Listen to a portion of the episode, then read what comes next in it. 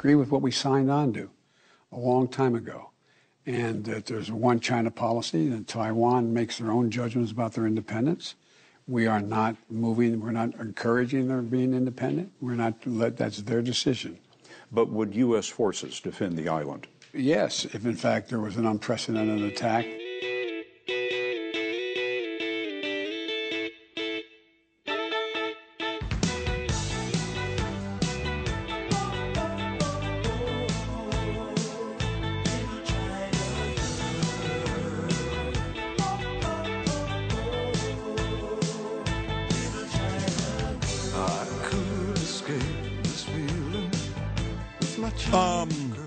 President Biden, you may want to take that back. Yeah, the White House, once again, already walking back. Not the first time he has said that, that the United States would absolutely engage militarily if, in fact, China invaded Taiwan. So already the White House walking that back. He made those comments again, this time on sixty minutes with Scott Pelley, courtesy of C B S, on Sunday night. When you talk China, Asia, really any part around the world, they don't come better than my friend Gordon Chang. You can follow Gordon Chang on Twitter. He's a great follow. Gordon G. Chang. Here he is on this Tuesday morning. Gordon Chang. Gordon, good morning. How are you, pal? I'm fine, Sid, and thank you so much. You're welcome. You know, the last time you were on a couple of weeks ago, you and I had this really detailed conversation about what China is doing around the world, and specifically to the United States. And I got people, I, I'm not exaggerating, Gordon, that day that were like, oh, my God, that was the scariest conversation I've heard in a long time, because you maintained at least two weeks ago that uh, China and the U S, they're about to go to war, whether it's militarily, whether it's, um, you know, on the Internet. You really feel like China really wants to battle the United States. Are you still staying with that? Yes, sir, certainly. You know, it's not only that Xi Jinping, the Chinese ruler, is engaged in this fastest military buildup since the Second World War, but he's also mobilizing the Chinese people for war. You know, Sid, we don't know what's inside his head. Only he does, but we can see what he's doing. And he's getting China ready to go to war with the U S. And that means, you know, regardless of what we think, we've got to get ourselves prepared as well, because it's coming. Well, when you say it's coming, okay, I mean, it's kind of like the uh, the climate stuff, you know. It's coming. Could be a thousand years. Not to put you on the spot, board, uh, Gordon, but give me a time period when it actually comes. I think that the next five years are the moment of danger. I'm not saying wow. there will be war, but if there is war, it's going to be now. And I think that's for a lot of reasons. So we need to get through some very difficult years, Sid. And if we're strong, um, if Biden is strong, if the U S is strong, then we'll be okay. But, you know, we saw what happened in Ukraine. The United States, so much more powerful than Russia, was not able to stop Vladimir Putin from invading. And we also saw what happened in Afghanistan, the calamitous withdrawal. The Chinese, the Russians, the Iranians, the North Koreans, the Algerians, they all see this. And that's what makes this moment so perilous. Well, to explain to my listening audience, not everybody is like really savvy, Gordon, when it comes to this stuff. I maintain, in fact, that most of my listeners are like me. I'm a sports guy turned politics, and I'm interested, uh, and now on a different level, obviously, but not everyone knows the real particulars, you know, the minutia of these uh, discussions. So when Joe Biden comes out and says to uh, Scott Pelley, yes, if China invades, the U S will take action militarily in Taiwan, what exactly has he done wrong there? Well, you know, I happen to agree with him um, because if we're clear, um, the Chinese won't invade. We have had this policy called strategic ambiguity, where we tell neither Beijing nor Taipei what we would do in the case of imminent conflict. And that has preserved the peace in a benign era. But we're no longer in a benign era, so we need to make it clear. We weren't clear on Ukraine, and guess what happened? We need to be clear on Taiwan. Okay, so to be clear right now with you, uh, even though the Republicans are going crazy and the White House is walking it back, you don't think what Biden said to Pelley was all that bad? No, I thought it was great. But there is a real problem, though, and that is Biden has said this four times. to George Stephanopoulos, to Anderson Cooper, to the reporter in Tokyo in May, and now to C B S. Four times the White House has walked it back. This is a constitutional crisis because in our constitutional system, it is the president of the United States and nobody else who makes foreign policy. And what we have had is his subordinates clearly contradict him. And that is a constitutional coup. Now, we may not want to think it in those severe terms, but that's what it is. Wow. The president of the United States has been contradicted by his subordinates. Gordon Chang just actually made Joe Biden a sympathetic figure. Not easy to do, Gordo. Good job out of you. Um, let me ask you this. All those four years when Donald Trump was president, there was no talk about China invading Taiwan. Why not? I think it's because the Chinese, um, first of all, they did respect Trump. They thought he was strong. But more important, uh, you know, the Chinese have dealt with hostile American leaders before. Um, they've never dealt with a Trump before.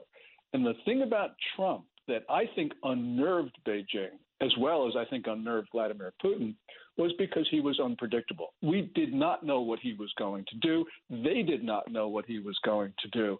And that really made them think twice about hostile actions. And so there was general peace for four years. Whatever you think of Trump, there was peace for four years. Before that, the Russians invaded Crimea. After that, they invade the rest of Ukraine. That's a really clear social uh, experiment, and it's very clear what's happened here. What is the real relationship, Gordon Chang, right now between the Chinese president and Biden? I knew that, uh, you know, like Trump, for example, he, he come down to Mar-a-Lago. They kind of go back and forth, uh, had a little bit of fun, but it was very, very serious. And Trump made it known from the very beginning, you're not going to screw us here. What is the relationship right now between the Chinese president and Biden?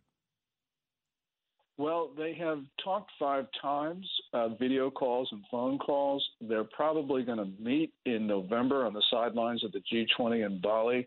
There's not much of a relationship, but the thing that I don't like about what Biden says, and I didn't, I don't like it also when Trump says it, is that he calls Xi Jinping his good friend. You know, both of them have done it.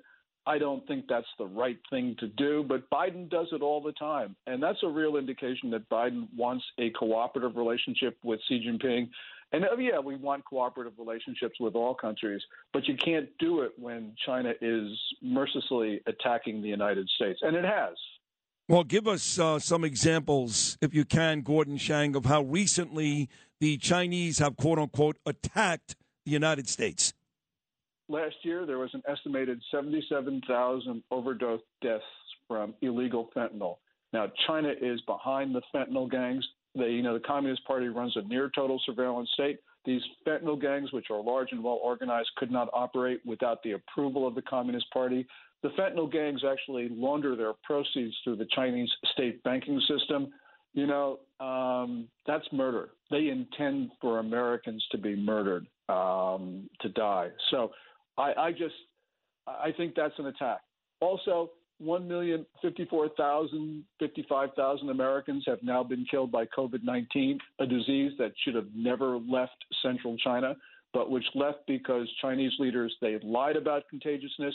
And while they were locking down their own country, they pressured us to take arrivals from China without travel restrictions and quarantines.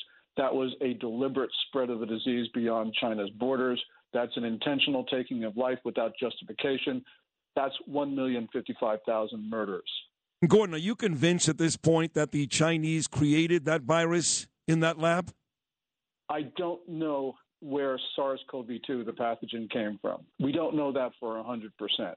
You know, I think it came from a lab, but there is a measure of doubt that it could have been a, a zoonotic transfer. But what I'm saying is that even if SARS-CoV two did not start out as a biological weapon, the Chinese turned it into one. And that is one hundred percent, Sid. We know one hundred percent they wanted to spread this disease beyond their borders because we can see what they did. We can see what they said. No question about it.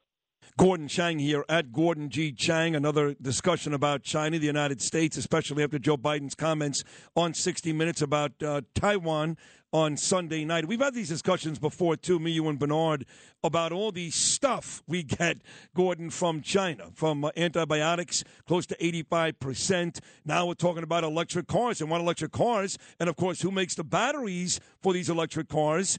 The Chinese. So above and beyond uh, the war, where we go out there militarily and, and, and go into combat with these people, they, they basically can shut us down overnight with some of the things we need most in the United States because we don't produce enough stuff here. If this is not a lesson about that right now, Gordon, I don't know when it is. Yeah, I know. We, we should be making our pharmaceuticals here. But, you know, the thing, Sid, is not only do we need to buy, the Chinese need to sell. You know, the Chinese in two thousand ten banned the export of rare earths to Japan um, over an East China Sea dispute. You know what happened? Chinese state enterprises sold to the Japanese anyway, surreptitiously, because they needed to sell. Got to remember, yeah, we're dependent on for pharmaceuticals and active pharmaceutical ingredients, but the Chinese need to sell that stuff as well, especially now with their economy in distress. So, yeah, I don't like this. I think it was great that, uh, you know, under President Trump, he made some moves to make us independent of the Chinese on pharmaceuticals. He, he botched the exercise, of course. But the point is, he had his heart in the right place. Biden's not even trying on that.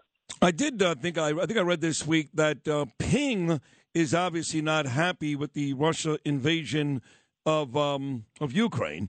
And uh, that may be the only place where him and Putin differ, because lots of sources around the country, Gordon, are saying that there is a partnership, not even secret, a very obvious partnership between Ping in China and Putin in Russia, except when it comes to this war where Ping disagrees. Are both of those things true? Well, um, the Chinese fully support Russia's efforts on Ukraine. We know this two Fridays ago when China's third-ranked leader went to Moscow, spoke to the State Duma, clear unambiguous expression of support for the war in Ukraine, not just in general, but for the war in Ukraine. And last Thursday, when Xi Jinping was in Uzbekistan, he also expressed support for Russia's core interest, which is code for the war in Ukraine.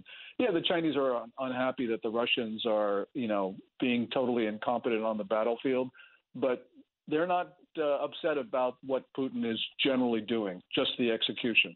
And uh, in the end here, Putin coming off looking really weak.